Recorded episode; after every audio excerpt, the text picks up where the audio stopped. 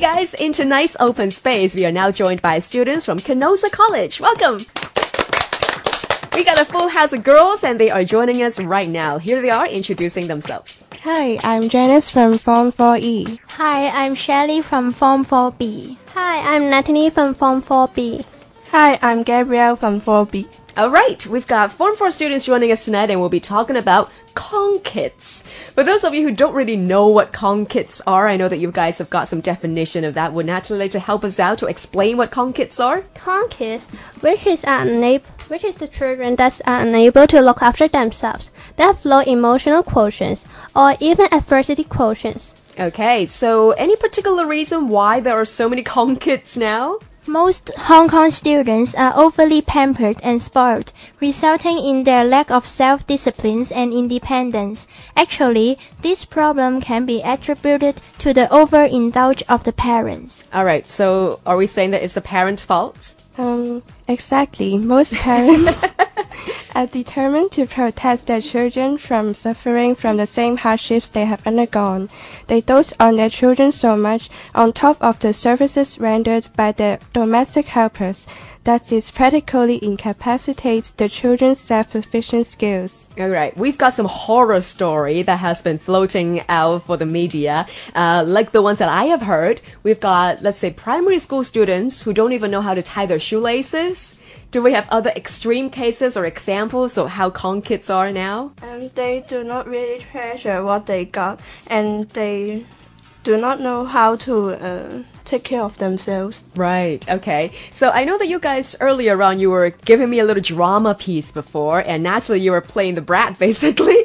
And Yes. what was your character like? Tell everybody about that. My character is a Kong kid. Okay. And how would she talk? Like, was she is she really spoiled? I think she was really spoiled and she was molly- mollycoddled by her parents. Okay. Now some of your lines that you were giving me were pretty extreme. So give us a couple of examples. Tell me about the domestic helper lines, and also tell me about the practicing your signature things.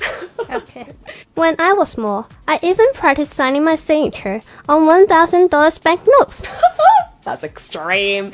And then the other example? Also, I once asked them to employ 10 domestic helpers to take care of me. One helped me brush my teeth, one helped me wash my face, one helped me dress up. Nonetheless, they just only employed 5 domestic helpers instead of 10. You see, characters like that make me cringe. I just want to give you a good slap in the face.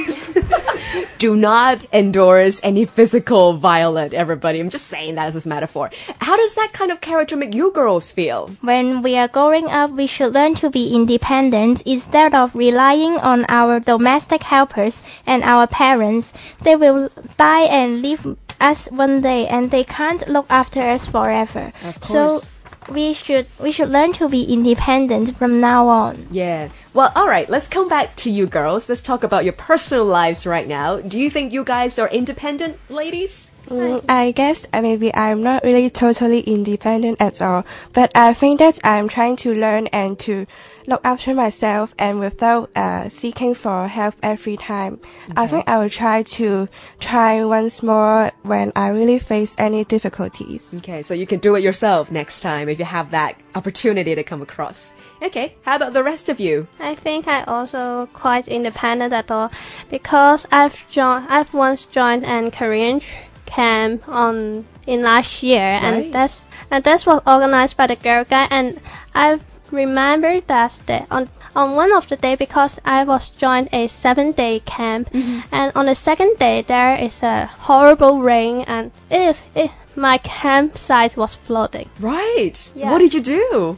So we ran to the we ran to another building and to sleep for a night, but it was really quite horrible. Right. So you have that experience. In case if your flat floods, you know what to do. Yes. That's always good to learn from life experiences. And say Shirley and Gabrielle, how about you girls?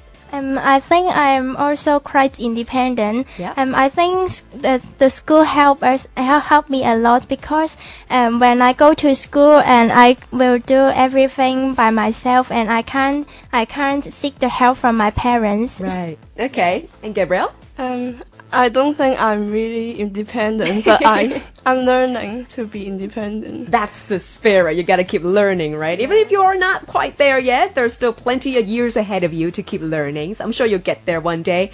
Now, we're talking about from you girls to the entire phenomenon right now in the society.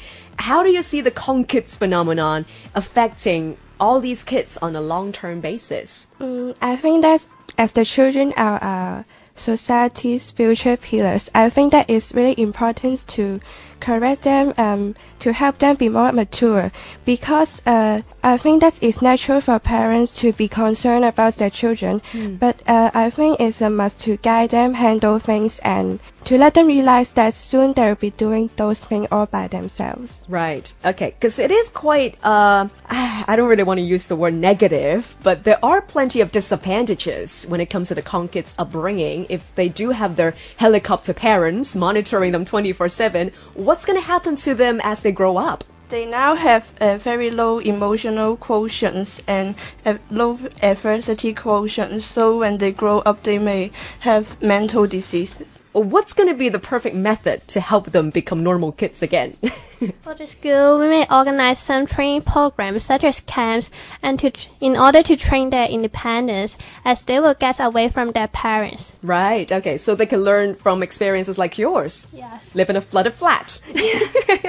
Any other methods? Uh, the parents should also let their children to learn how to take care of themselves and, and should not be always worried about them. Well, I hate to compare it like this, but they always say like dog whisperers, right? If they want to train the dogs, it's never about training the dog, it's about training the owners. So it could be the similar method that instead of training the kids, train the parents. Right, it could be about the upbringing, their family situations. Any other suggestions to help the Kong kids?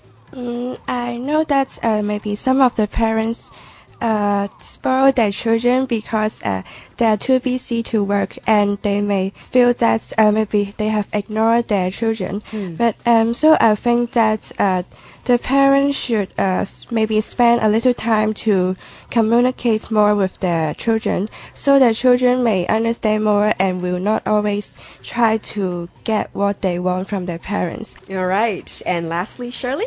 I think that the school can also hold some talks to uh, introduce the importance of being independent to both the parents and the and the children, so that they can uh, have a deeper understanding of the independence. Absolutely right. Now, coming from you girls, just one last question before we wrap it up for tonight's open space. It's, of course, most important to hear from the students, you guys, yourselves, to tell all the parents out there what actually do you want from your parents or your family? Do you prefer material spoiling or do you prefer quality time? Um, I prefer more about quality because I believe that spending time with family is very important for our lives, especially when we're growing up. We are trying to um, improve ourselves, and also we um, are looking for more love from others. And mm. I think that uh, um, we could spend more time with family, and if